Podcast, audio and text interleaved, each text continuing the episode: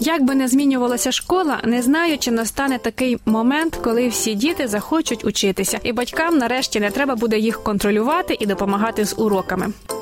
Статус мама. Якщо у вашої дитини синдром дефіциту уваги та гіперактивності, вам буде легше організувати її день та виконання домашніх завдань, якщо дотримуватися кількох простих правил.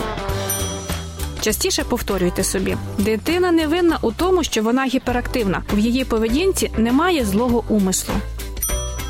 Не ставте завищених вимог перед дитиною і не вимагайте хороших оцінок з усіх предметів. Будуйте позитивну модель стосунків і контролю за успішністю. Помічайте навіть невеличкі успіхи. Гіперактивна дитина не реагує на зауваження і докори, але чутлива до похвали. Установіть розпорядок дня. Домовляйтеся заздалегідь, коли дитина припинить гру чи прогулянку. І нехай їй нагадає про це будильник, а не ви самі. Це зменшить бурхливу реакцію. Під час занять приберіть зі столу все, що може відволікати увагу. Не вішайте фотографій і картинок над столом.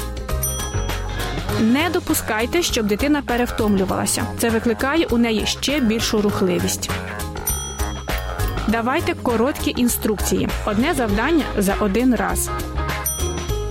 Говоріть спокійно, робіть неквапливі рухи. Це заспокоює дитину і є для неї добрим прикладом.